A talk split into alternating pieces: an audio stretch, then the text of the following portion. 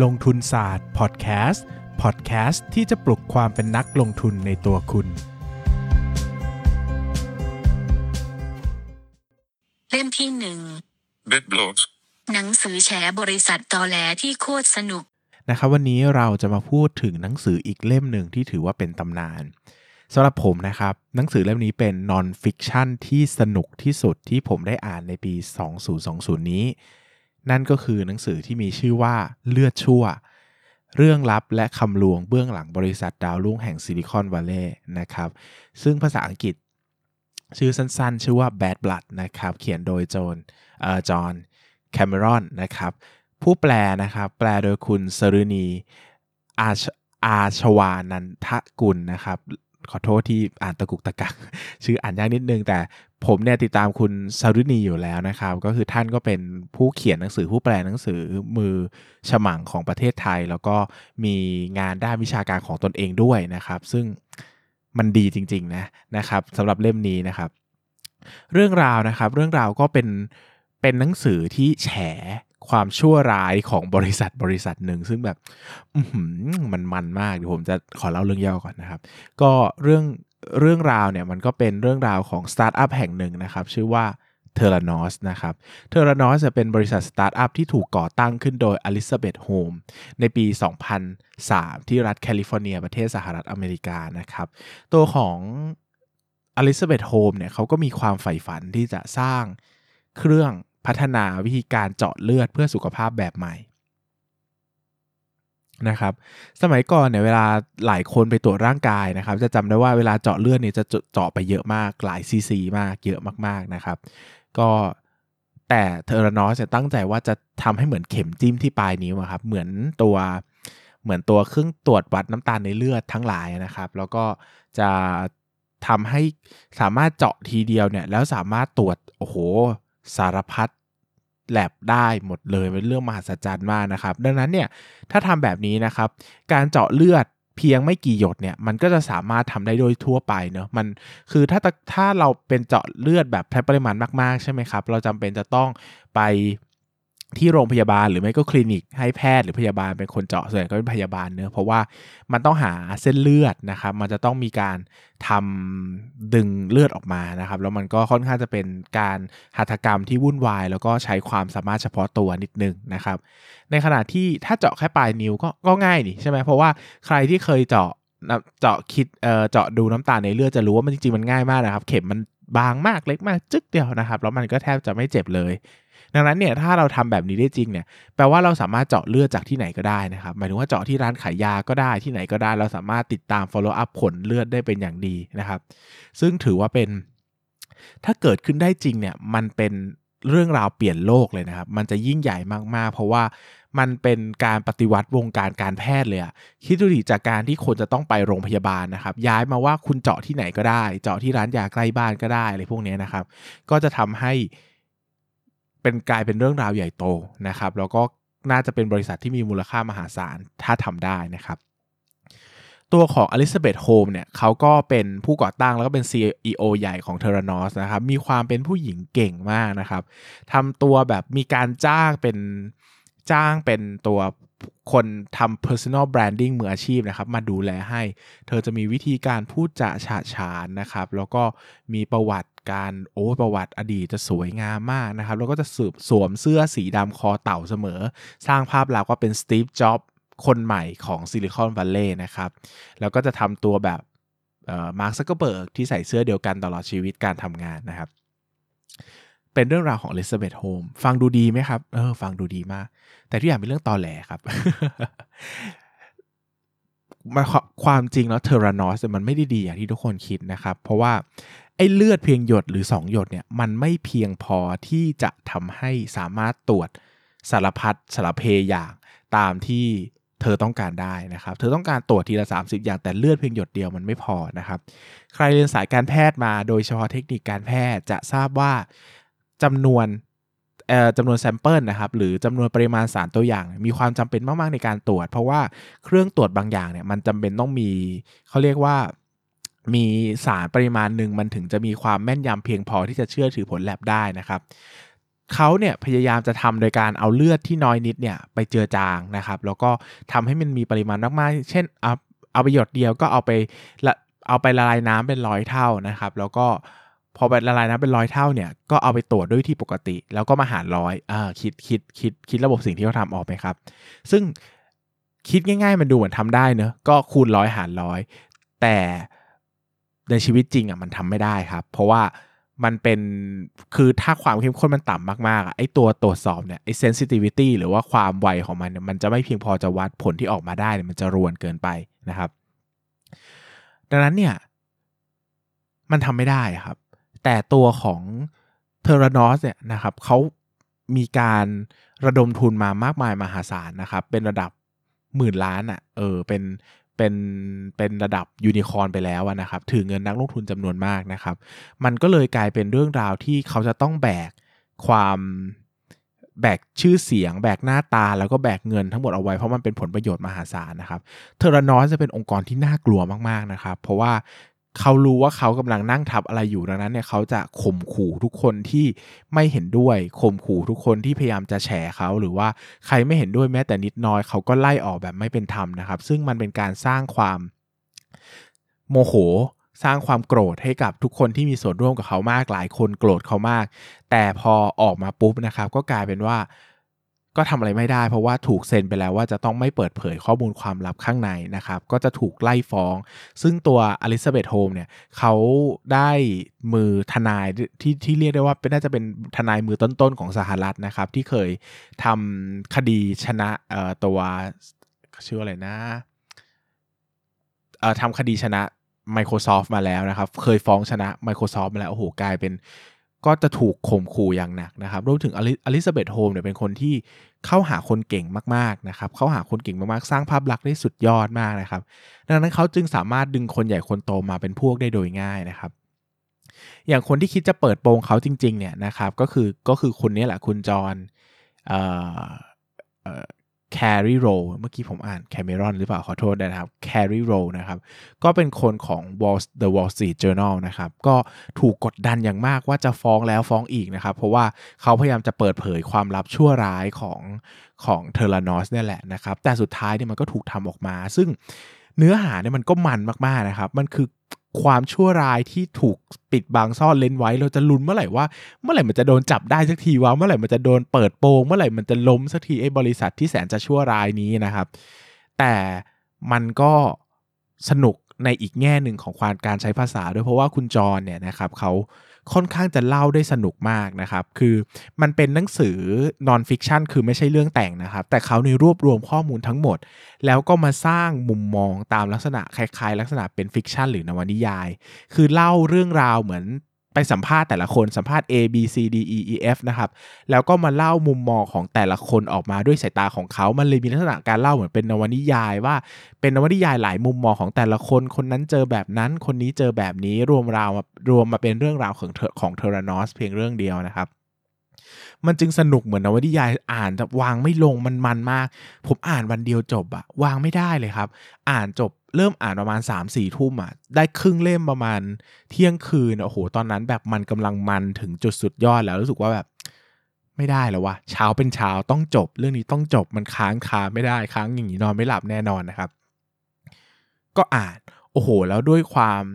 หนึ่งคือคนเขียนก็ดีนะคนแปลก็ดีนะครับ เพราะว่าภาษาไทยที่ใช้ก็สละสลวยสวยงามด้วย ไม่ได้เป็นภาษาไทยทื่อๆนะครับ เราจะได้เจอคำหลายคำที่ พอคนเขียนเขียนมาแบบนวนิยายนะครับ คุณสรุณีเนี่ยเขาก็แปลมาด้วยไอแบบกลิ่นไอของความเป็นนวนิยาย พอรวมแล้วเนี่ยมันก็กลายมาเป็นความงดงามที่ มันเหมือนนวนิยายแต่มันเป็นเรื่องจริงนะมันจะมีความเมามันมาก ทุกเหตุการณ์ในเรื่องนะเราสามารถไปเสิร์ช Google นะครับไปเสิร์ช YouTube เพื่อเห็นจริง ๆ ได้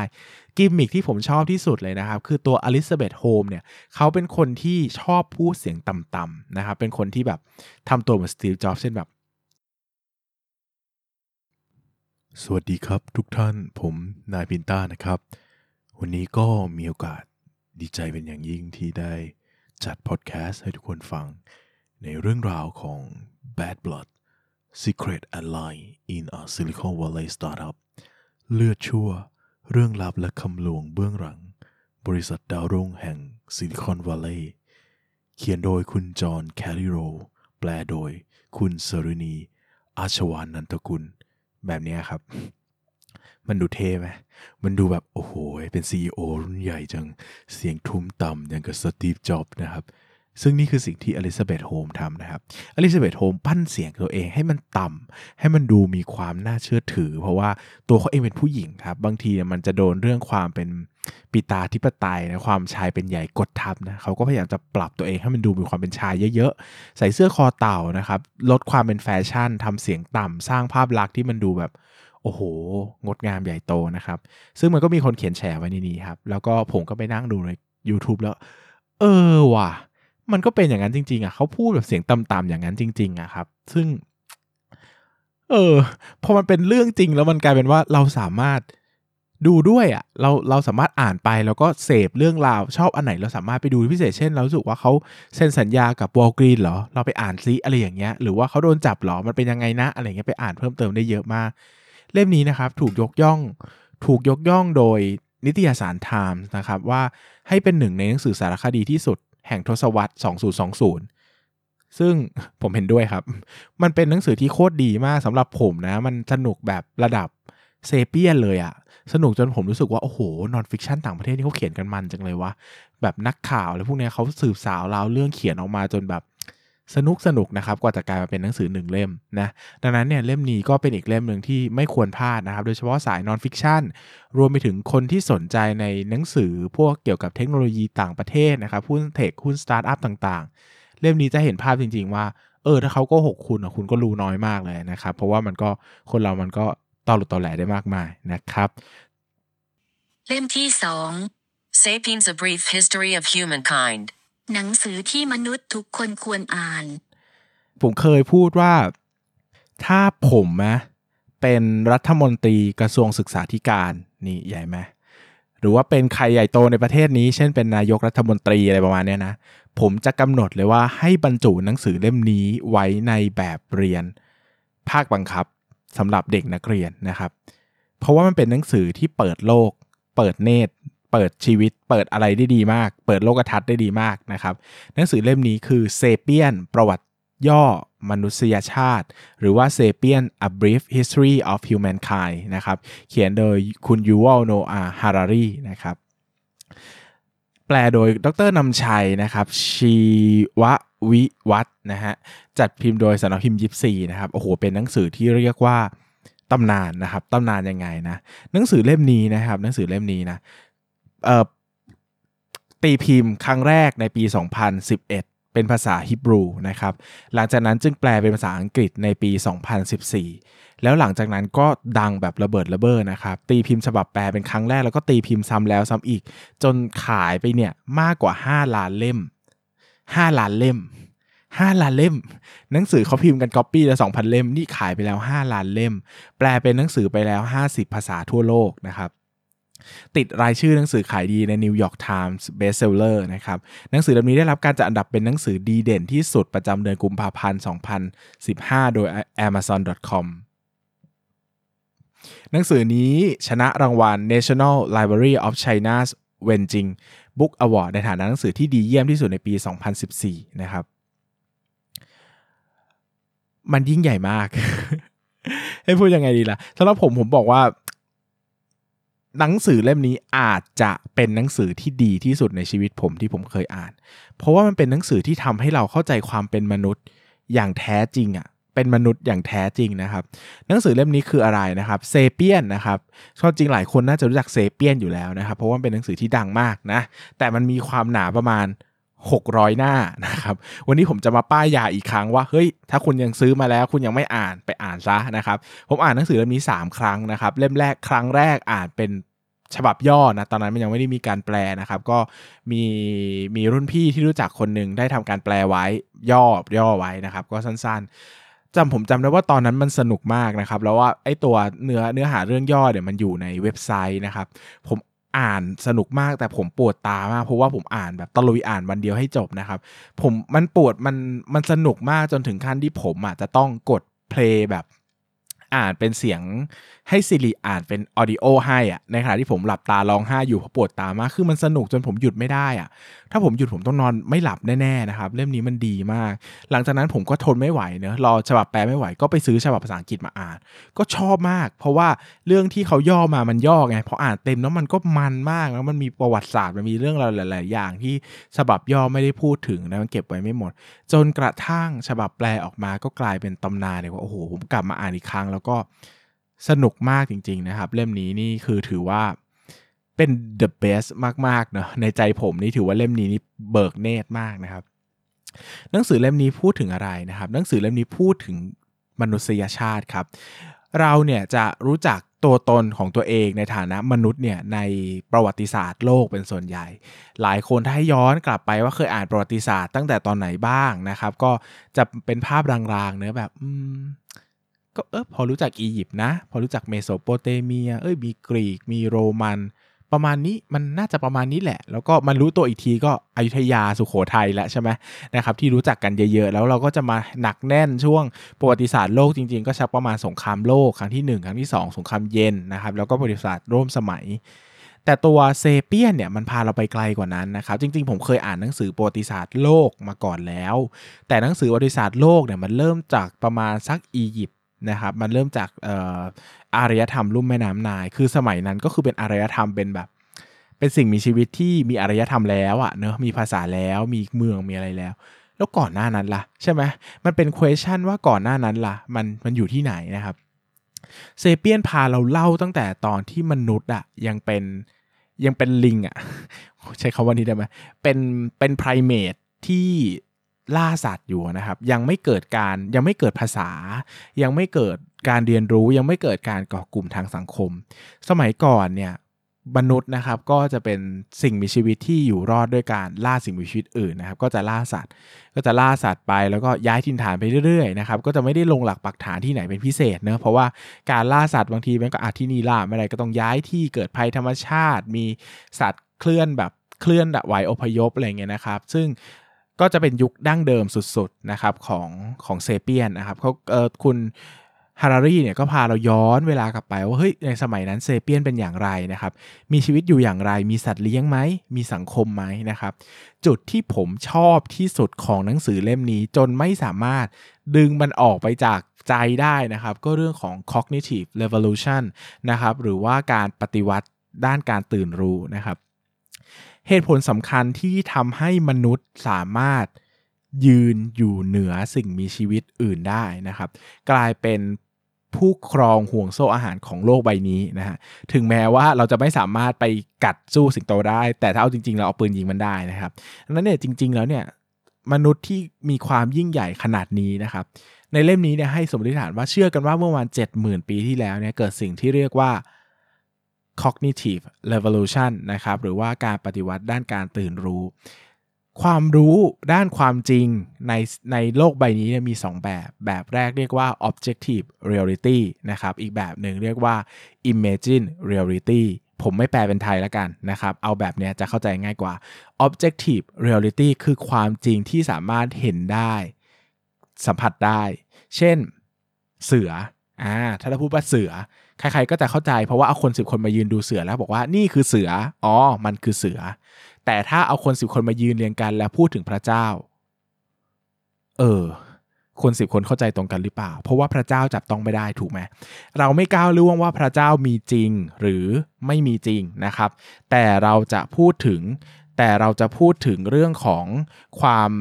จับต้องได้หรือจับต้องไม่ได้ของพระเจ้านะครับ ซึ่งแน่นอนว่าในกรณีนี้เนี่ย พระเจ้าอะจับต้องไม่ได้ถูกไหมเพราะเราไม่สามารถชี้ว่าเฮ้ย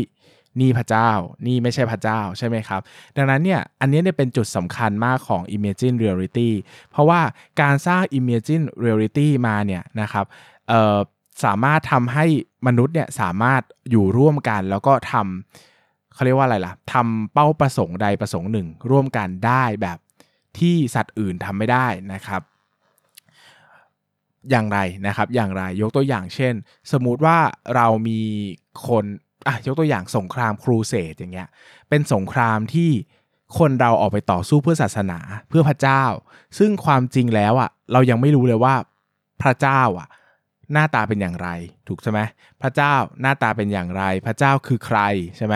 เราก็ไม่รู้นะครับ ดังนั้นเนี่ยเอ่อถ้าเป็นสิ่งมีชีวิตอื่นอะมันจะทำไม่ได้นะครับ เพราะว่าอะไรเพราะว่า เพราะว่าเพราะว่าสัตว์อื่นไม่เข้าใจว่าพระเจ้าคืออะไรไงใช่ไหมพอสัตว์อื่นไม่เข้าใจว่าพระเจ้าคืออะไรอะ ก็จะไม่สามารถ ก็จะไม่สามารถที่จะไปทำอะไรเพื่อพระเจ้าได้ เพราะว่าเขาไม่เข้าใจว่าพระเจ้าคืออะไร แต่ถ้าสิ่งมีชีวิตคนเนี่ยนะครับมนุษย์เนี่ยเซเปียนเนี่ยเข้าใจว่าพระเจ้าคืออะไรนะครับ ดังนั้นเนี่ยมนุษย์ก็สามารถที่จะต่อสู้เพื่อพระเจ้าได้ ซึ่งแน่นอนว่า Imagine Reality เนี่ยนะครับไม่ใช่เป็นไม่ได้เป็น Imagine Reality เดียวในโลกใบนี้นะครับ แต่ Imagine Reality เป็นมากมายนะครับ มีมากมายบนโลก เช่น ศาสนา การเมือง ความเป็นชาติ ทุนนิยม ระบบเงินตรา พวกนี้เป็น Imagine Reality หมดเลยนะครับ สัตว์สิ่งมีชีวิตอื่นอะจึงไปไหนไกลไม่ได้นะครับ เพราะว่าเขาไม่สามารถที่จะมี ความจริงที่นอกเหนือจากสายตาเห็นได้นะครับมันเลยทำให้ตัวของมนุษย์เนี่ยสามารถครองโลกได้ เพราะว่าอะไรครับ เพราะว่าเขาสามารถสร้าง Imagine Reality มา แล้วก็เป็นความจริงที่รับรู้ร่วมกัน เรารู้จักความเป็นชาติ รู้จักความเป็นศาสนา รู้จักความเป็นเมือง รู้จักความเป็นทุนนิยม รู้จักระบบเงินตรานะครับ เชื่อในเงินอะทำไมเราเชื่อว่าเงินมันเงินแบงค์พันแลกเงินได้พันหนึ่งทำไมเราไม่เชื่อว่ามันเป็นแค่กระดาษใบเดียวล่ะถูกไหมเพราะว่าถ้าเป็น objective reality มันคือแค่กระดาษใบเดียว แต่พอมาเป็น Imagine Reality มันกลายเป็นเงินนะ มันมีมูลค่า 1,000 บาท เออ ระบบเหล่านี้มันถูก back up ขึ้นมาด้วย Imagine Reality ทั้งหมด ซึ่งมันเกิดผ่านการ Cognitive Revolution ซึ่งถ้าไม่มีวันนั้น จะไม่มีมนุษย์นะครับ โอ้โห อันนี้ก็เป็นเรื่องราวที่เรื่องราวที่ถือว่าเปิดโลกทัศน์ของผมมากนะครับ แล้วก็กลายเป็นว่าโอ้โหผมชอบคอนเซปต์นี้มาก แล้วก็เออคิดถึงย้อนไปหลายเรื่องในชีวิตก็มีลักษณะแบบนั้นจริงๆอะนะครับ แบบนั้นจริง ๆ ซึ่งผมรู้สึกว่า เออ มันเป็นหนังสือเบิกเนตรนะ หมายถึงว่ามันทำให้เราเข้าใจตัวตนเข้าใจ ชีวิตมากขึ้นจากลักษณะของการที่เขาเล่าเรื่องนี้ให้ฟังนะครับเซเปียนเนี่ยนอกจากสนุกอย่างที่ผมเล่าอันเนี้ยมันยังมีความสนุกยาวตอนเนี้ยอย่างเงี้ยทั้งเล่มอะมันไม่ได้เป็นแค่เรื่องนี้เรื่องเดียว อันนี้เป็นแค่จุดเล็ก ๆ ในเซเปียนแต่มันจะยาวนานไปทั้งเล่มแล้วก็โอ้โห สนุกมากนะครับมีเรื่องราวตั้งแต่แบบมนุษยชาติเริ่มก่อตัวนะครับแล้วก็เกิดการเป็นประเทศ เกิดการเป็นไล่ไปจนถึงล่าอาณานิคมมาถึงถึงจนถึงยุคปัจจุบันโอ้โหมันยาวนานมากในการ เล่าหนังสือสักเล่าเรื่องมนุษยชาติสักเรื่องหนึ่งนะครับ ซึ่งโอ้โห เล่มนี้ดีมากจริงๆนะครับ อ่านเป็นหนังสือประวัติศาสตร์ก็ได้ สังคมศาสตร์ก็ได้วิทยาศาสตร์ก็ได้มันรวมเอาทุกสิ่งทุกอย่างกลายเป็นโอ้โห ความงดงามที่ ถ้ามนุษย์คนหนึ่งจะต้องอ่านหนังสือเล่มหนึ่งอะผมว่าเล่มเนี้ยอธิบายความเป็นมนุษย์ได้ดีที่สุดแล้วนะครับ ก็คือ Sapien A Brief History of Humankind สุดท้ายนี้ผมขอฝากโค้ดหรือว่าคำพูดหนึ่งที่อยู่ในหนังสือเล่มนี้ที่ผมชอบมากๆนะครับ แล้วก็ แล้วก็รู้สึกว่ามันแบบเจ็บจี๊ดดีอะเจ็บจี๊ดแล้วก็แบบมีความกระแสะความเป็นมนุษย์ดีนะครับเขาบอกว่า you could never convince a monkey to give you a banana by promising him limitless banana after death in monkey heaven นะครับภาษาอังกฤษผมห่วยนะ ก็ทักทวงมาได้ผมไม่แคร์นะครับเพราะว่าผมก็พูดได้แค่นี้แหละครับเขาบอกว่าคุณไม่สามารถเขาเรียกว่าอะไรคุณไม่สามารถคอนวินส์แปลว่าเป็นอะไรหลอกล่อใช่ไหม คุณคุณไม่อาใช้คำนี้หรอกคุณไม่สามารถสัญญากับลิงได้ว่าจะให้กล้วยโดย คุณเอางี้คุณไม่สามารถหลอกล่อลิงให้ให้กล้วยคุณได้ โดยสัญญากับลิงตัวนั้นว่า จะมีกล้วยจำนวนมากมายมหาศาล รอลิงตัวนั้นอยู่ในสวรรค์สำหรับลิงงงไหมนะครับโอ้ยผมพูดงงจังนะครับ สรุปว่าคุณไม่สามารถ อืมนะนะนะก็ไปแปลความเอาเองนะครับ you never could never convince a monkey to give you a banana by promising him limitless bananas after death in human in monkey heaven นะครับ ก็คุณไม่สามารถหลอกล่อลิงให้มอบกล้วยให้คุณได้ โดยสัญญาว่าจะมีกล้วยไม่จำกัดอยู่ในสวรรค์ เออ ลองไปคิดดูแล้วกันว่าเขากำลังพูดถึงประเด็นอะไรอยู่เกี่ยวกับมนุษย์นะครับ เล่มที่สาม Fatfulness ตื่นเถิดมนุษย์สุดมโน หนังสือชื่อว่า Factfulness จริง ๆ แล้วโลกดีขึ้นทุกวันนะครับ เป็นหนังสือที่บิลเกตซื้อแจกนักศึกษาทุกคน นักนักศึกษาจบใหม่ทุกคนในอเมริกานะครับ ก็แปลไปแล้ว 36 ภาษาขายไปแล้วมากกว่า 1 ล้านเล่มนะครับ ก็เป็นผลงานสร้างปรากฏการณ์ทั่วโลกจาก Hans Loring นะครับ แพทย์และศาสตราจารย์ผู้ได้รับการยกย่องอย่างกว้างขวางในด้านเศรษฐกิจ และการพัฒนามนุษย์นะจาก World Economic Forum นิตยสารชาม เวที TED Talk และอื่นๆอีกมากมายนะครับ ก็ เขียนโดยนะครับก็จะมีฮันคุณฮันส์โรริงโอลาโรริงแล้วก็อันนาเลนส์ลุนนะครับผู้แปลคือนายแพทย์ทวีทุโทษครับนายแพทย์นัททีสาครยุทธเดชนะฮะขออภัยด้วยอะตัวมันเล็กมากนะครับ โอเค ก็ก่อนอื่นที่จะเข้าเรื่องนะครับ ก็บอกอีกบอกตั้งใจจะบอกทุกเทปแล้วว่านายพินต้าพอดแคสต์นะครับ มีฟังใน Apple Spotify แล้วก็ Podbean แล้ว search ว่า หนังสือคือของหวานนะครับ ถ้า search ใน YouTube ให้ search ว่านายพินต้าพอดแคสต์อ่านะครับก็เล่าเรื่องหนังสือเล่มนี้ก่อนนะครับหนังสือเล่มนี้เนี่ยเป็นหนังสือ non-fiction นะครับพูดด้วยพูดด้วยเรื่องของความเป็นโลกใบนี้อืมซึ่งผมว่าหนังสือเล่มนี้เหมือนหนังสือวรรณกรรมมากเลย คือมันทำงานกับเราใน2 layer นะครับ layer แรกมันบอกว่าโลกจริง ๆ แล้วดีขึ้นทุกวัน แต่อีกเลเยอร์หนึ่งเราบอกว่ามนุษย์ต้องใช้สติให้มากขึ้นอะยังไงนะครับอะเขาก็จะเริ่มต้นนะครับ เขาจะให้เราลอง เราลองทำแบบทดสอบคำถามง่ายๆนะครับคำถามง่าย ๆ ผมยกตัวอย่างให้ข้อหนึ่งเช่น ในปัจจุบันนี้เนี่ยประชาชนเท่าทั่วโลกนะครับ มีการเข้าถึงสาธารณูปโภคไฟฟ้าพื้นฐานเนี่ยไฟฟ้านะครับสาธารณูปโภคไฟฟ้าพื้นฐานเนี่ยกี่เปอร์เซ็นต์ ข้อ A 20%ข้อ B 50%ข้อ C 80%เออติ๊กตอกติ๊กตอกตอบอะไรครับ ให้คิดในใจนะนะเออคุณนักเขียนเนี่ยนะครับเขาเอา คำถามเนี่ยไปถามคนทั่วโลกเลยหมายถึงว่าไม่ได้ถามทั่วโลกแบบไม่ได้ถามทั่วโลกขนาดนั้นนะ แต่ก็ถามคนไปทั่ว ไปทำงานวิจัยที่นู่นที่นี่เจอใครไปประชุมอะไรก็จะเอาคำถามชุดเซตเนี่ยไปถามนะครับ ซึ่งตามหลักแล้วอะมนุษย์อะควรจะรู้ดีกว่าลิงชิมแปนซีใช่ไหมลิงชิมแปนซีก็ไม่ใช่เป็นลิงชิมแปนซีจริงๆนะต้องต้องเข้าใจเซนส์ของการเล่าหน่อย ลิงชิมแปนซีในที่นี้หมายถึงว่าการการเลือกแบบสุ่มเพราะชิมแปนซีอ่านหนังสือไม่ออกใช่ไหมครับเขาก็ต้องเลือกแบบสุ่มว่าโอเค ถ้าโดย ถ้าโดยสัญชาตญาณแล้วเนี่ยมันควรจะเป็น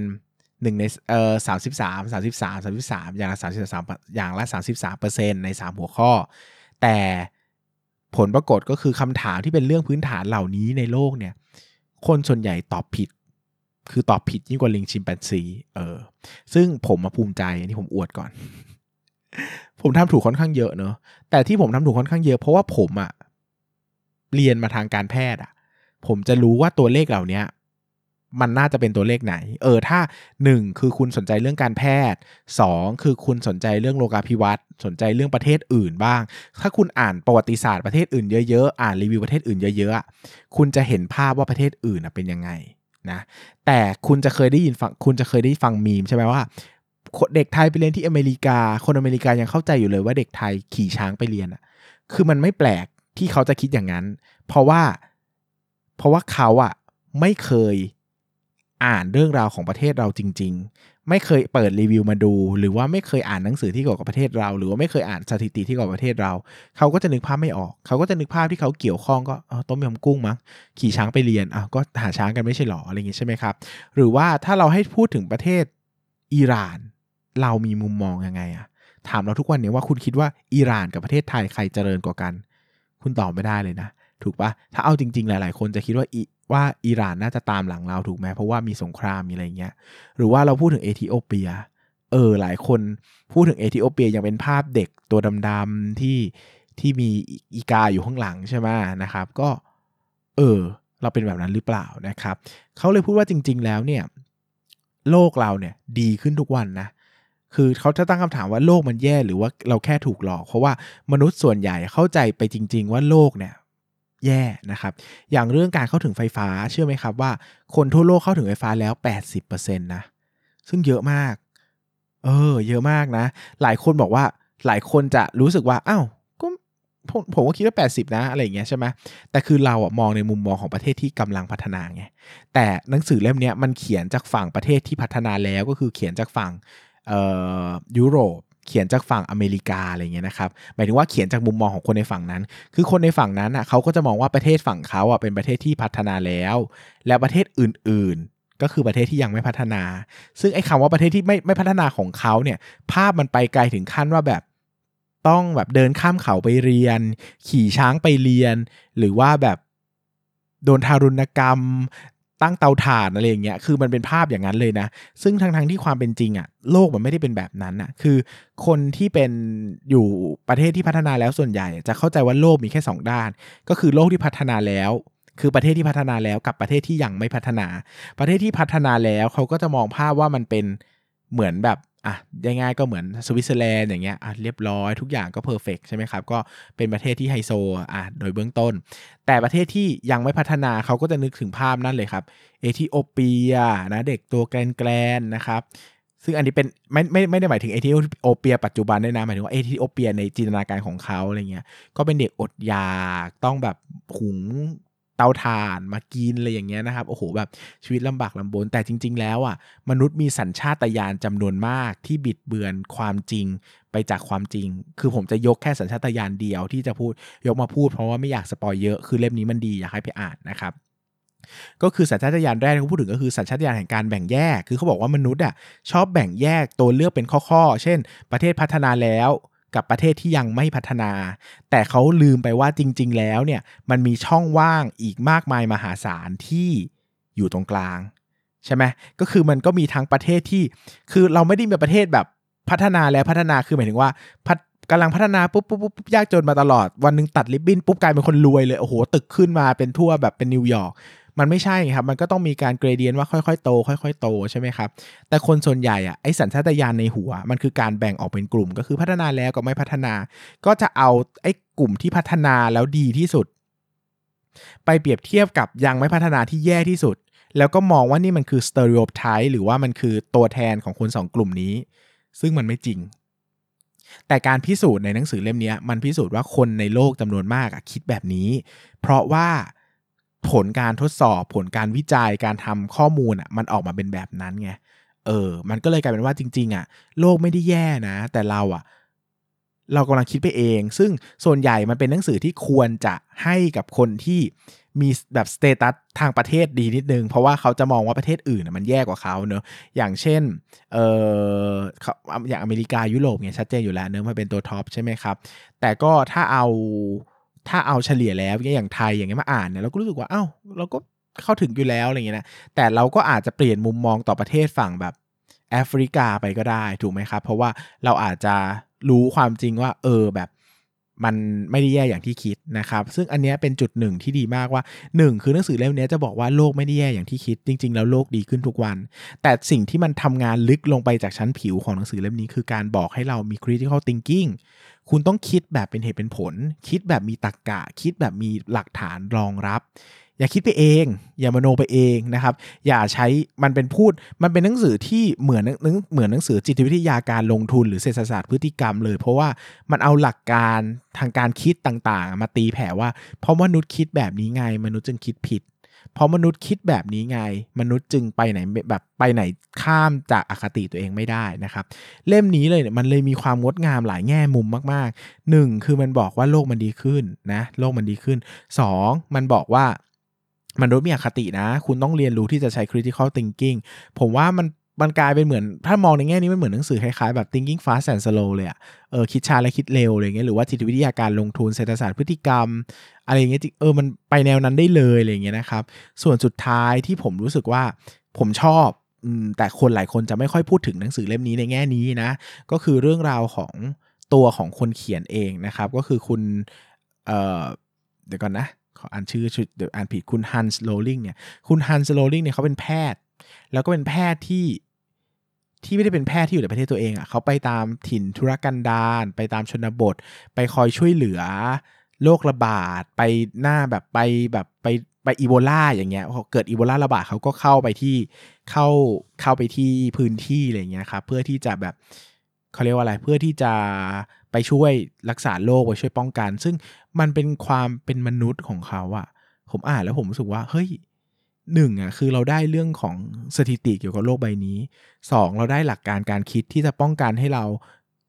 เลิกคิดแบบตรรกะวิบัติ และสามเรายังได้แรงบันดาลใจบางอย่างอีกด้วยเออเพราะว่าคุณฮันส์ โรสลิงเนี่ยเป็นแพทย์ที่เป็นแพทย์จริง ๆอะ่ะบางทีเขาไปรักษาแล้วมันเป็นถิ่นทุรกันดารได้รับการ anti ได้รับการต่อต้าน แต่คือเวลาเขาเล่าแล้วแบบบางมันมีช็อตที่ผมแบบเกือบร้องไห้ด้วยนะ ซึ่งเป็นหนังสือ non-fiction ที่เขาเอาเล่าเรื่องตัวเองแต่ผมเกือบร้องไห้ได้มันคือความตื้นตันมันคือความ สนุกอะ่ะ ผมรู้สึกว่าเล่มนี้ดีมากนะ ดีมากแบบ มันไม่ได้ดีมากแบบเซเปียนนะ เซเปียนมันเล่าแฟกต์ไง คือเซเปียนมันเล่าแฟกว่าแฟกมันเป็นแบบนี้ แต่อันเนี้ยมันเล่าแฟกไหมแฟกฟูลเนสมันก็เล่าแฟกเหมือนกันว่าแฟกมันเป็นแบบนี้ แต่จุดสำคัญของเรื่องมันไม่ได้อยู่ที่แฟกมันอยู่ที่วิธีการคิดของมนุษย์มากกว่า มันเหมือนบอกว่ามนุษย์อะกำลังผิดพลาดอะไรไปบ้างในการสื่อสารกับโลกใบนี้ แล้วมันก็ยังแฝงลึกลงไปในเรื่องเล่า เรื่องเล่าต่างๆ ที่คุณคนเขียนเนี่ยเขาเล่าให้เราเข้าใจจริง ๆ ว่าเฮ้ยโลกแม่งไม่ได้แย่อย่างที่คิดว่ะโลกมันยังดีอะ แต่โลกมันลำบากไหมโลกมันลำบากโลกมันดีขึ้นไม่ได้แปลว่าโลกมันดีแล้ว โลกมันดีขึ้นก็คือ โลกมันดีขึ้น แต่มันอาจจะยังแย่อยู่ แต่เราต้องช่วยกันไง ถูกไหมเอออันนี้เป็นเรื่องที่แบบเล่มนี้ดีนะสำหรับผมคือผมรู้สึกว่าเป็น non-fiction ขึ้นหิ้งอีกเล่มหนึ่งก็ได้นะ ผมถือว่าอยู่ในระดับเดียวกันกับเซเปียนนะ principle factfulness หรือว่า bad blood เนี่ยผมว่าความหนึ่งคือเนื้อหาใจความดี2มีเรื่องให้คิด คือมันทำงานกับเราเชิงวรรณกรรม คือมันมีเล่าเรื่องเชิงผิว กับเล่าเรื่องเชิงลึก เออ เราต้องอ่านและคิดต่อ มันไม่ได้แบบอ่านแล้วจบ 3 คือเรื่องเล่าสนุกครับ อ่านแป๊บเดียวจบ factfulness ผมอ่านวันเดียวจบเนาะ มันมันมากนะครับ ยังไงก็อยากลองให้ไปอ่านกัน เพราะว่าจริง ๆ นั้น ประเทศเรามีหนังสือ non-fiction เยอะเป็นทะเลอะนะหนังสือแปลหนังสือนู่นนี่นั่นแต่หนังสือที่มันดี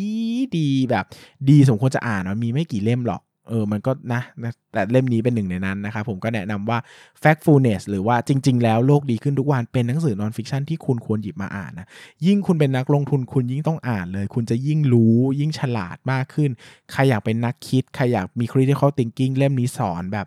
สอนแบบไม่สอนอะ่ะคือพูดไม่พูดพูดไม่ได้เหมือนว่าจะสอนนะแต่คือสอนทั้งเรื่องเลยว่า เฮ้ยการมองโลกของคุณเป็นผิดหรือเปล่าอะคุณกำลังเข้าใจอะไรผิดๆหรือเปล่า เพราะว่าเลนส์สายตาที่คุณใส่อยู่มันมีอคติแฝงอยู่หรือเปล่า แล้วอคติที่คุณควรจะรู้เกี่ยวกับตัวคุณมันมีอะไรบ้าง คุณจะได้ถอดเรื่องเหล่านั้นออกไปได้อย่างสมบูรณ์ นี่คือเรื่องราวของ factfulness หนังสือที่บิลเกตซื้อแจกนักศึกษาจบใหม่ทุกคนในประเทศอเมริกา มันดีจริง ๆครับ เล่มที่สี่ How to Lie with Statistics. ระวังจะถูกหลอกด้วยตัวเลข เป็นหนังสืออีกเล่มหนึ่งที่ ผมอ่านมานานมาก นานแบบน่าจะเกิน 5 ปีนะ คือมันนานมาก แต่ชอบมากเป็นหนังสือเล่มหนึ่งที่แบบโอ้จำในใจมาแสนนานว่าเล่มนี้นี่คือประทับใจมากๆนะครับ ชอบมากๆ หนังสือชื่อว่า How to Lie with Statistics นะครับ โดยคุณ Darrell Huff นะครับ แปลเป็นไทยในชื่อวิธีปั่นหัวคนด้วยสถิติ โดยคุณนาฏกมลบุญรอดพาณิชย์นะครับสำนักพิมพ์วีเลนนะ หนังสือเล่มนี้เป็นหนังสือที่ผมชวนว่าทุกคนควรอ่าน เออ มันจะทำให้เรามีความฉลาดในเชิงตัวเลขมากขึ้น จริง ๆ นะ คือฉลาดทั้งในแง่ของการป้องกันการโดนหลอก หรือแม้กระทั่งเทคนิคในการไปหลอกล่อคนอื่น เออ ซึ่งอันหลังก็ดูไม่ค่อยดีหรอก แต่ถ้าแบบมันจำเป็นมันจำเป็นนะ แล้วก็ไม่ได้เป็นการหลอกล่อที่ผิดอะไรอะไรเงี้ยนะครับ ก็เป็นเทคนิคที่ที่ ได้นะครับ เช่นแบบ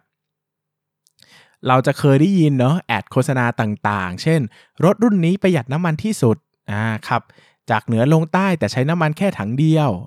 รับประกันผิวสวยสุขภาพดีขึ้นภายใน 7 วัน แปรงแปรงสีฟันที่ทันตแพทย์ส่วนใหญ่เลือกใช้เออซึ่งฟังดูแล้วมันดูแบบอ้าวน่าเชื่อถือนะ มีการวิจัยนี่ว่าผิวสวยสุขภาพดีขึ้นภายใน 7 วันเออหรือว่าเฮ้ยทันตแพทย์ แปรงสีฟันที่ทันตแพทย์ส่วนใหญ่เลือกใช้เลยนะ เออ ฟังดูดีจัง หรือว่าขับจากเหนือลงใต้ใช้น้ำมันแค่ถังเดียว ฟังดูดีจัง ถ้าเราฟังดูดีจังเฉยๆเนี่ย แปลว่าเราต้องอ่านหนังสือเล่มนี้แล้วแหละ เพราะหนังสือเล่มนี้จะพาให้เราไปตั้งต่อมเอ๊ะ หรือความสงสัยกับเรื่องราวต่างๆ ที่อยู่รอบๆตัวเราที่ตั้งอยู่บนสิ่งที่เรียกว่าสถิติ สถิติเนี่ยเป็นวิชาที่ ตีความได้หลากหลายนะครับ แล้วก็บิดสร้างคำพูดได้มากมายด้วยนะครับ รวมไปถึงการออกแบบวิธีทำการวิจัยการตั้งคำถาม หรือการทดสอบให้ได้สถิตินั้น ก็มีมากมายมหาศาลที่เราสามารถทำได้ ดังนั้นเนี่ยถ้าเราอ่านสถิติหรือใช้ตัวเลขต่างๆ ในชีวิตประจำวันโดยไม่สนใจเลย ว่ามันมีที่มาที่ไปอย่างไรบ้างนะครับ เราอาจจะใช้มันผิดก็ได้ เออใช้มันผิดก็ได้นะครับ เช่นผมบอกว่าเออสมมติผมบอกว่าแม่ไก่ตัวนี้ เออสมมติผมบอกว่าอะไรดีเด็ก เด็กนักเรียน อ่า เด็กนักเรียน เออเด็ก เด็กนักเรียนในห้องป .5 ทับ1มีค่าเฉลี่ยในการลาหยุด 12 ครั้งต่อ 1 ปี เออ ฟังแบบนี้แล้วรู้สึกอะไรไหมเออ รู้สึกอะไรไหมต้องตั้งคำถามอะไรไหมต้องตั้งคำถามอะไรไหมก็อ้าวอย่างนี้ก็อาจจะแบบก็12ครั้งต่อปีเนาะถ้ายังไม่ได้คิดอะไรต่อหรือไม่มีต่อมเอเนี่ยก็จะชวนกันสร้างต่อมเอนะครับ ยกตัวอย่างเช่นคำว่าค่าเฉลี่ยหรือ average ในที่นี้เนี่ยไม่บอกวิธีในการหามานะนะครับ ใครที่อ่านหนังสือเล่มนี้หรือว่าเรียนสถิติจะรู้ว่าค่าเฉลี่ยจริงๆอะเป็นชื่อเรียกรวมๆของ วิธีการหาค่าเฉลี่ยนะครับ หลักๆ มีอยู่ 3 วิธีได้แก่ mean นะครับ mode แล้วก็ median ซึ่งอะ mean นี่ก็จะเป็นค่าค่าเฉลี่ยเเลขคณิตนะครับ mode นี่ก็คือฐานนิยมนะครับ median คือมัอะไรนะ ค่ากลางอะมัธยฐานถ้าถ้าถ้าจำขอโทษด้วยถ้าจำชื่อไทยผิด แต่ก็คือ mean mode median นะครับ สมมุติว่าเด็กนักเรียนในห้องนี้เนี่ยมี 10 คนนะครับ สมมุติว่าเด็ก 10 คนเนี่ยนะ มีคนที่ลาหยุด 1 วัน 4 คน คนที่ลาหยุด 2 วัน 1 คน เอ้ย คนที่ลาหยุด 2 วัน 2 คน คนที่ลาหยุด 3 วัน 2 คน คนที่ลาหยุด 6 วัน 1 คน และคนที่ลาหยุด 120 วันอีก 1 คน เออ เห็นชุดตัวเลขนี้ไหมครับ ข้อที่ 1 ถ้าเราบอกว่าค่าเฉลี่ย เช่น ถ้าเราบอกว่าเราใช้ตัวมีนหรือว่าค่าเฉลี่ยเลขคณิตเนี่ย มันจะหารมาแล้วได้ 12 คือเด็กในห้องนี้เนี่ย เฉลี่ยคือลาหยุด 12 วันต่อปี ซึ่งถามว่าตัวเลขชุดนี้เป็นตัวเลขที่ใช้เป็นตัวแทนของเด็กในห้องนี้ได้ไหม สังเกตว่าเด็กส่วนใหญ่ในห้องอะหยุดแค่ 1 2 หรือ 3 วันเท่านั้น แต่ถ้าเราบอกว่าเด็กในห้องโดยเฉลี่ย หยุดตั้ง 12 วันต่อปีอะมันดูเยอะมากนะครับ คิดถึงเด็กส่วนใหญ่ในห้องที่หยุดแค่วันเดียวสิ เขาจะต้องตัวเลขที่ออกมาเนี่ยมากกว่าความเป็นจริงถึง 12 เท่านะ แต่ถ้าเราไปใช้ ฐานนิยม เออ เราก็จะได้ตัวเลขว่า อ๋อ คนเด็กในห้องนี้ลาหยุดด้วยค่าเฉลี่ย 1 วัน ก็คือฐานนิยมของหรือว่าคนที่ลาหยุดส่วนใหญ่ลาแค่วันเดียว แบบนี้หรือว่าจะไปใช้มีเดียนค่ากลางก็เช่นแบบว่า เด็กในห้องนี้ลาหยุด 2 วัน แบบนี้ก็สังเกตเห็นได้ว่า ถ้าจะเอาตัวที่เป็น ตัวแทนของกลุ่มจริง ๆ กลุ่มนี้อาจจะเหมาะกับมีเดียนมากกว่าใช่ไหมควรจะบอกว่า 2 แต่ถ้าเราเป็นอาจารย์อยากจะไป present ทำให้ห้องนี้ดูดี เราอาจจะบอกว่าค่าเฉลี่ย แต่เราอาจจะใช้ฐานนิยมก็ได้ แต่ถ้าเราบอกเราอยากเป็นคนที่ไม่ชอบห้องนี้ อยากจะ blame เด็กห้องนี้ อยากจะด่าเด็กห้องนี้ เราอาจจะบอกค่า mean ก็ได้ก็คือค่าเฉลี่ยก็คือ 12 วันบอกให้เยอะๆไปเลยนะครับทั้งที่เด็กที่หยุด 120 วันอาจจะเพิ่งแบบอาจจะป่วยหนักก็ได้อะไรอย่างเงี้ยนะครับดังนั้นเนี่ยวิธีเชิงสถิติอะมันหลอกอะไรเราได้มากมายขนาดคำว่าค่าเฉลี่ยคำเดียวอะยังตีความไปได้หลากหลายเลย แล้วก็ทั้งเล่มเนี้ยจะมีตัวอย่างเต็มไปหมดที่แบบอ่านแล้วมันอะอ่านรู้สึกว่าโอ้โห ชีวิตนี้โดนหลอกอะไรมาบ้างวะหรือว่าโอ้โห เราไปหลอกอะไรคนอื่นเขาได้บ้างวะอะไรอย่างเงี้ยนะครับ ซึ่งนอกจากการใช้ตัวแปรต่างๆเนี่ยมันยังมีการใช้ methodology หรือการใช้วิธีการทางสถิติอีก รวมไปถึงเรื่องของเศรษฐศาสตร์พฤติกรรมที่เกี่ยวข้องเออยกตัวอย่างเช่น ถ้าคุณบอกว่าคุณอยากจะให้ผลประเมินเนี่ยออกมาบอกว่ารับประกันผิวสวยสุขภาพดีขึ้นใน 7 วัน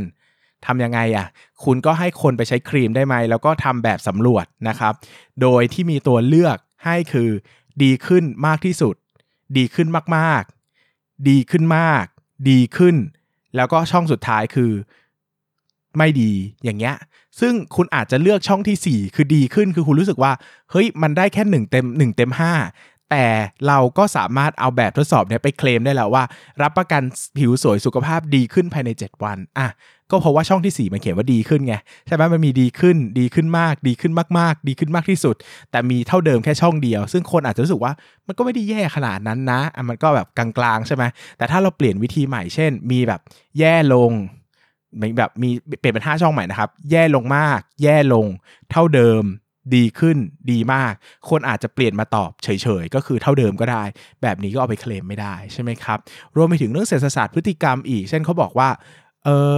เด็กนักศึกษาที่จบจากมหาวิทยาลัยนี้ มีค่าเฉลี่ยเงินเดือนสูงถึง 2 0 0 0 0 0 บาทต่อเดือนโอ้โห เยอะมากเลยมหาวิทยาลัยนี้สุดยอดมากๆ แต่ เราอย่าลืมนะ เราต้องตั้งคำถามต่อว่า methodology หรือวิธีการได้มาซึ่งข้อมูลเนี้ยทำยังไง เออ เขาทำยังไงล่ะ เขาเอาข้อมูลเนี้ยไป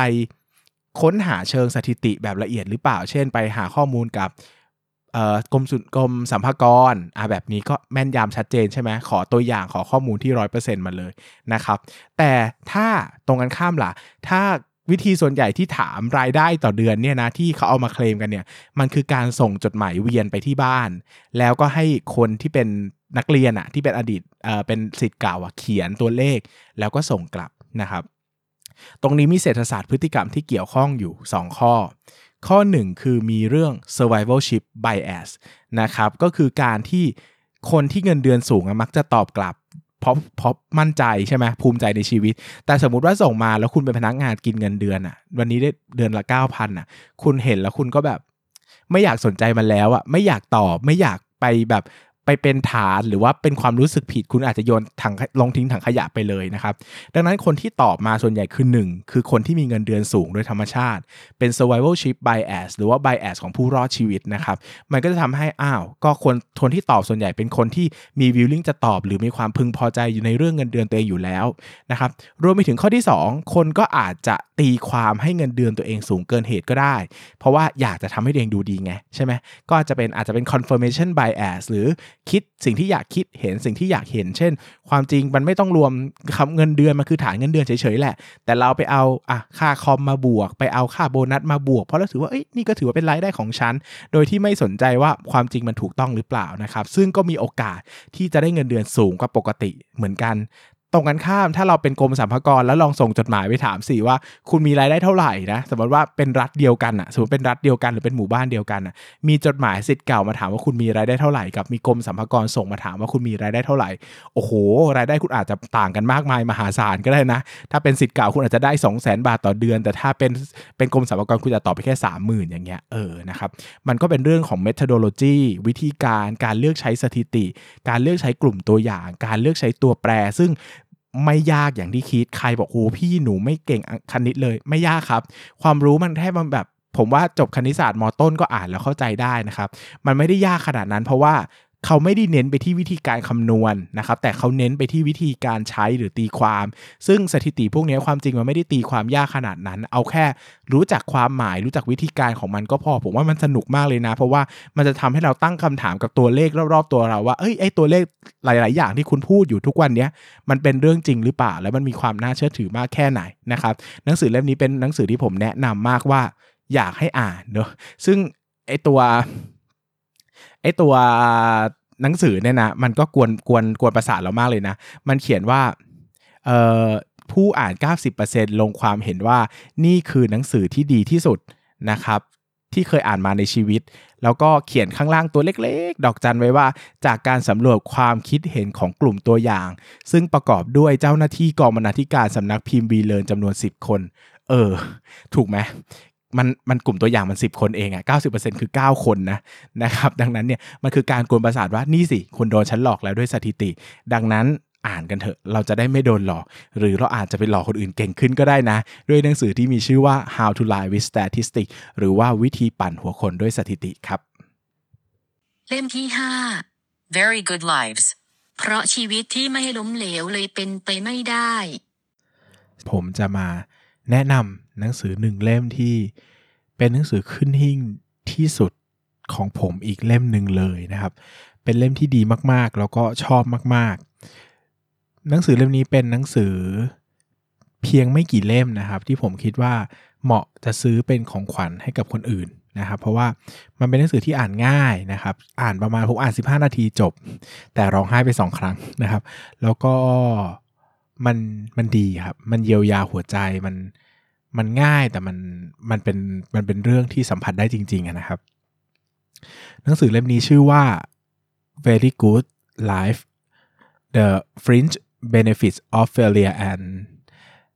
The Importance of Imagination นะครับ ภาษาอังกฤษผมแย่มากขออภัยด้วยนะฮะ ของ J.K. Rowling นะครับ ก็แปลเป็นไทยชื่อว่าชีวิตที่ดีมาก ๆ นะครับ ชีวิตที่ดีมาก คุณค่าของความล้มเหลว และความสำคัญของจินตนาการ สำนักพิมพ์นานมีบุ๊กครับ แปลโดยคุณสรุณี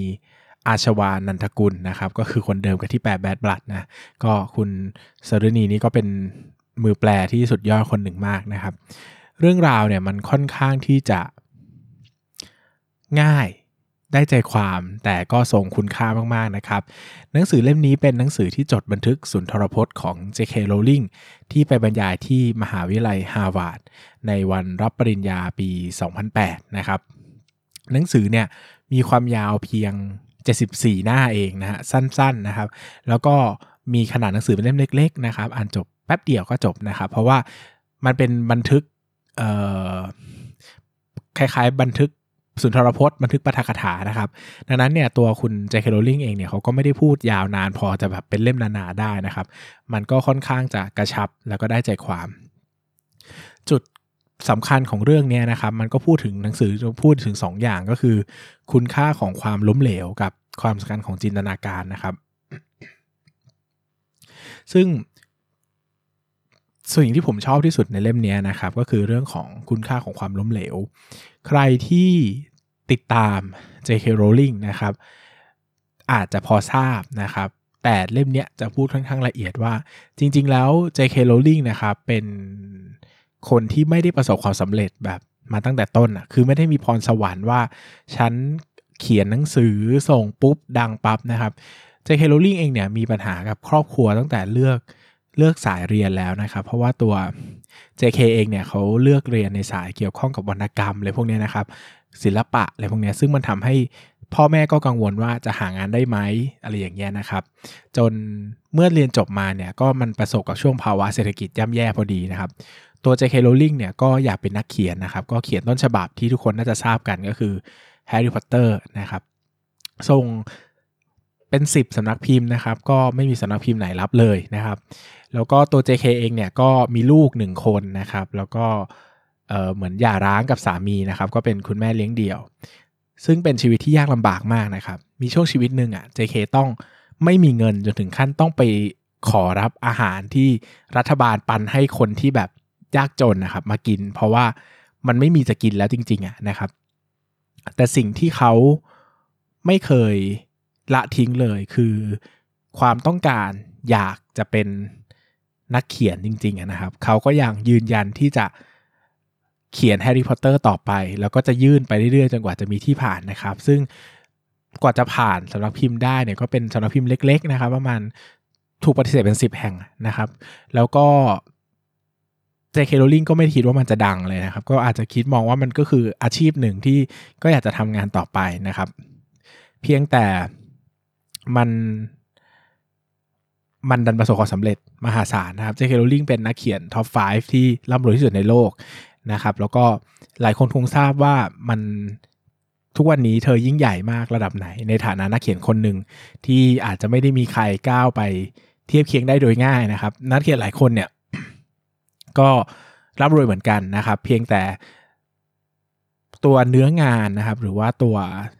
งานเขียนเนี่ยอาจจะไม่ได้แมสมากนะครับ แต่ J.K. Rowling กับงาน Harry Potter เนี่ยมันแมสมากนะครับ มันแมสคือมันเป็นภาพยนตร์ที่ดังมากนะครับ แล้วก็เป็นงานเขียนที่ดังมาก รวมถึงมันเจาะกลุ่มคนที่หลากหลายมากนะครับ หมายถึงว่ามันคือถ้าพูดถึง Harry Potter เนี่ยผมเชื่อมั่นว่าคนจำนวนมากจะรู้จักนะครับ แต่ถ้าเป็นนักเขียนหลาย ๆ คนที่มีมีรายได้เยอะเหมือนกันนะครับ อย่างยกตัวอย่างอย่าง Stephen King อย่างเงี้ยนะครับ Stephen King จะเขียนงานเชิง เป็นเขย่าวขวัญนนะครับ เหนือจริงนะครับซูเปอร์เอ่อ supernatural นะครับ ซึ่งตัวของ Stephen King เองเนี่ยก็มีกลุ่มผู้อ่านที่เฉพาะตัวเหมือนกันนะครับ คือคนต่างประเทศเนี่ยเขาถ้าจะอ่านงานสยองขวัญกันเป็นเรื่องปกตินะครับ แต่ในในในในภาพรวมระดับโลกเนี่ยนะครับ มันก็ไม่ได้เป็นงานที่ mass ขนาดนั้นถึงแม้ว่าโอเค Stephen King เนี่ยจะมีงานระดับ masterpiece อยู่หลายชิ้น ยกตัวอย่างเช่นแบบอ่าอิดนะครับ The Shining นะหรือว่า เอ่อ Pet Sematary นะครับก็ดังมากนะครับทำเป็นหนังก็ก็เป็นที่รู้กันว่าถ้าหนัง Stephen King ทำเป็นหนังมายังไงก็ดังไม่ว่าจะเป็นเกรด B เกรด C หรือเกรดอะไรก็ตามนะครับ แต่ถ้าพูดถึงทั่วๆไปพูดถึงไปพูดกับเด็ก พูดกับผู้ใหญ่พูดกับคนที่อาจจะไม่ได้สนใจโลกวรรณกรรมหรือโลกภาพยนตร์มากนักเนี่ย J.K. Rowling ก็ยังเป็นชื่อที่หลาย ๆ คนรู้จักอยู่ดีนะครับ เพราะว่าตัวผลงานของแฮร์รี่พอตเตอร์เนี่ยมันเป็นผลงานระดับตำนานของโลกใบนี้จริง ๆ นะครับ ดังนั้นเนี่ยหนังสือเล่มนี้มันเลยสร้างอะไรหลาย ๆ อย่าง เพราะว่าคนที่มาเล่าอะครับมันคือคนที่เคยประสบความล้มเหลวอย่างหนักแบบหนักมากนะครับ จนเขาผ่านมาได้นะครับ มันไม่ได้เป็นมันไม่ได้เป็นหนังสือไลฟ์โค้ชเข้าใจไหมครับ คือถ้าเป็นหนังสือไลฟ์โค้ชเนี่ยมันก็พูดได้ว่าเออคุณต้องล้มเหลวนะ คุณถึงจะประสบความสำเร็จ แต่คนพูดอะคือมันไม่ได้มี Impact เท่ากับ JK Rowling พูดเนี่ยครับ เพราะว่าตัว JK เองเขาคือคนที่ ประสบความเขาเรียกได้เต็มปากเต็มคำว่าเขาประสบความสำเร็จแล้ว แล้วตัวเขาเองอะครับ ก็ผ่านความล้มเหลวอย่างหนักหน่วง คิดสภาพคนที่ไม่มีอะไรให้ลูกกินจนถึงขั้นต้องต้องไปขอรับอาหารปันส่วนมาให้ลูกกินนะครับ มันมันน่าเจ็บปวด มันน่าทรมานขนาดไหนสำหรับคนเป็นแม่คนหนึ่งแต่แต่เธอผ่านมาได้นะครับ แล้วเธอก็ผ่านมาได้อย่างดีมากด้วยนะครับ วันนี้เธอกลายเป็นนักเขียนที่มีชื่อเสียงมาก อาจจะที่สุดในโลกใบนี้แล้ว แล้วก็มีรายได้มหาศาลนะครับ จากจากซีรีส์งานเขียนชุดแฮร์รี่พอตเตอร์ของเธอนะครับ ในหนังสือเล่มนี้เนี่ยจะมีคำพูดอยู่ชุดหนึ่งนะครับ ที่ผมชอบมากนะครับ ชอบมากแล้วก็ย้ำเตือนตัวเองตลอดนะครับ คุยกับตัวเองตลอดในฐานะนักเขียนคนหนึ่งด้วยว่า มันเป็นประโยคที่ดีมากๆ แล้วก็ให้อะไรกับชีวิตผมหลาย ๆ อย่างมากนะครับคำพูดชิ้นนี้เนี่ยนะครับ หรือว่าคำพูดประโยคนี้บอกไว้ว่า ชีวิตที่ไม่ล้มเหลวเลย เป็นไปไม่ได้ ยกเว้นแต่ว่าคุณจะใช้ชีวิตแบบระมัดระวังมากจนเหมือนไม่ได้ใช้ชีวิต แต่นั่นก็คือความล้มเหลวของชีวิตแล้วนะครับ ดังนั้นมันเป็นเรื่องธรรมดามากที่เราจะเฟลล้มเหลว ผิดหวัง เสียใจ พ่ายแพ้นะครับ แม้แต่คนที่ประสบความสำเร็จมากๆ ในโลกใบนี้ก็เคยผ่านวันที่ ยากลำบากที่สุดกันมาแล้วทั้งนั้นนะครับ ดังนั้นเนี่ยหนังสือเล่มนี้มันมันจึงเป็นหนังสือที่ปลอบประโลมใจได้อย่างมาก ต้องคิดสภาพ J.K. Rowling นะครับ คนที่เป็นคนระดับนั้นอะคือคนที่ประสบความสำเร็จระดับนั้นแล้วอะเขาสามารถจะปั้นแต่งเรื่องราวในอดีตตัวเองยังไงก็ได้ให้มันดูดี ให้มันดูสวยงาม คนก็พร้อมจะเชื่อเนอะเพราะว่าเขามีแบบมีความน่าเชื่อถือระดับนั้นอะแต่เขาก็ยังยอมรับจริงว่าชีวิตเขาก็ผ่านอะไรที่มันแบบ บัดซบเฮงซวยมาเยอะแยะ แต่เขาก็ผ่านมันมาได้ครับ การที่คนแบบนี้มามาพูดเรื่องนี้ให้เราฟังมันเลยอบอุ่นมากกว่า มากกว่าเป็นหนังสือทั่ว ๆ ไปที่เป็นหนังสือแบบคำคมหนังสืออะไรที่แบบเออมันก็ไม่ได้ผิดนะที่เขาจะเขียน แต่เราไม่ได้รู้สึกว่ามัน มันมี Impact ต่อเรามากขนาดนั้นนะครับ เราเราทำเราให้ความรู้สึกว่าเฮ้ยแบบ คนที่เขา ประสบความสำเร็จจริงๆอะเขาก็มีวันที่เขาพ่ายแพ้เหมือนกันว่ะอย่างเล่มนี้ก็ใช่นะครับ เล่มเนี่ยครับชีวิตที่ดีมากๆของ J.K. Rowling หรือว่า Stephen King on Writing นะครับก็เป็นหนังสือบันทึกเรื่องราวชีวิตกันนะเป็นนักเขียนของ Stephen King เหมือนกัน ซึ่งเดี๋ยวคงจะมีโอกาสได้มาเล่าให้ฟังกัน ซึ่งก็จะมี part ที่เป็นเรื่องของความล้มเหลว ผิดหวังแบบเอ่อมูราคามิ on writing ก็เป็นนะครับ คือนักเขียนดังๆ หลาย ๆ คนระดับโลกที่ ขึ้นหิ่งทุกวันนี้นะครับ ก็เคยผ่านช่วงเวลาที่ยากลำบาก ล้มเหลว แล้วก็เป็นคนที่แบบไม่เหลืออะไรเลยในชีวิตกันมาแล้วทั้งนั้นนะครับ แต่ทุกคนก็ผ่านมาได้ ซึ่งหนังสือเล่มนี้มันเลยให้คุณค่าแล้วก็ปลอบประโลมใจมากๆ ผมมักจะซื้อหนังสือเล่มนี้เป็นของขวัญให้คนอื่นนะครับ เพราะว่ามันสั้นอ่านง่ายแล้วก็มันอิมแพกมากจริงๆอะครับผมว่าใครก็รู้จัก J.K. Rowling หมด แต่การได้เห็นความล้มเหลวในชีวิตเธอ มันจะเป็นการบอกเราว่า เฮ้ยแบบ ขนาด J.K. Rowling ยังล้มเหลวเลยอะแล้วคุณเป็นใครอะคุณก็เป็นแค่มนุษย์คนหนึ่งอะคุณก็ล้มเหลวได้ ล้มเหลวไปเถอะ ล้มเหลวให้พอใจนะครับ เพราะว่าชีวิตที่ไม่ล้มเหลวเลยเป็นไปไม่ได้ ยกเว้นแต่ว่าคุณจะใช้ชีวิตแบบระมัดระวังมาก จนเหมือนไม่ได้ใช้ชีวิต และนั่นก็คือความล้มเหลวของชีวิตแล้วสำหรับวันนี้ สวัสดีครับ อย่าลืมกดติดตามลงทุนศาสตร์ในช่องทางพอดแคสต์เพลเยอร์ที่คุณใช้ แล้วกลับมาปลุกความเป็นนักลงทุนกันใหม่ในลงทุนศาสตร์พอดแคสต์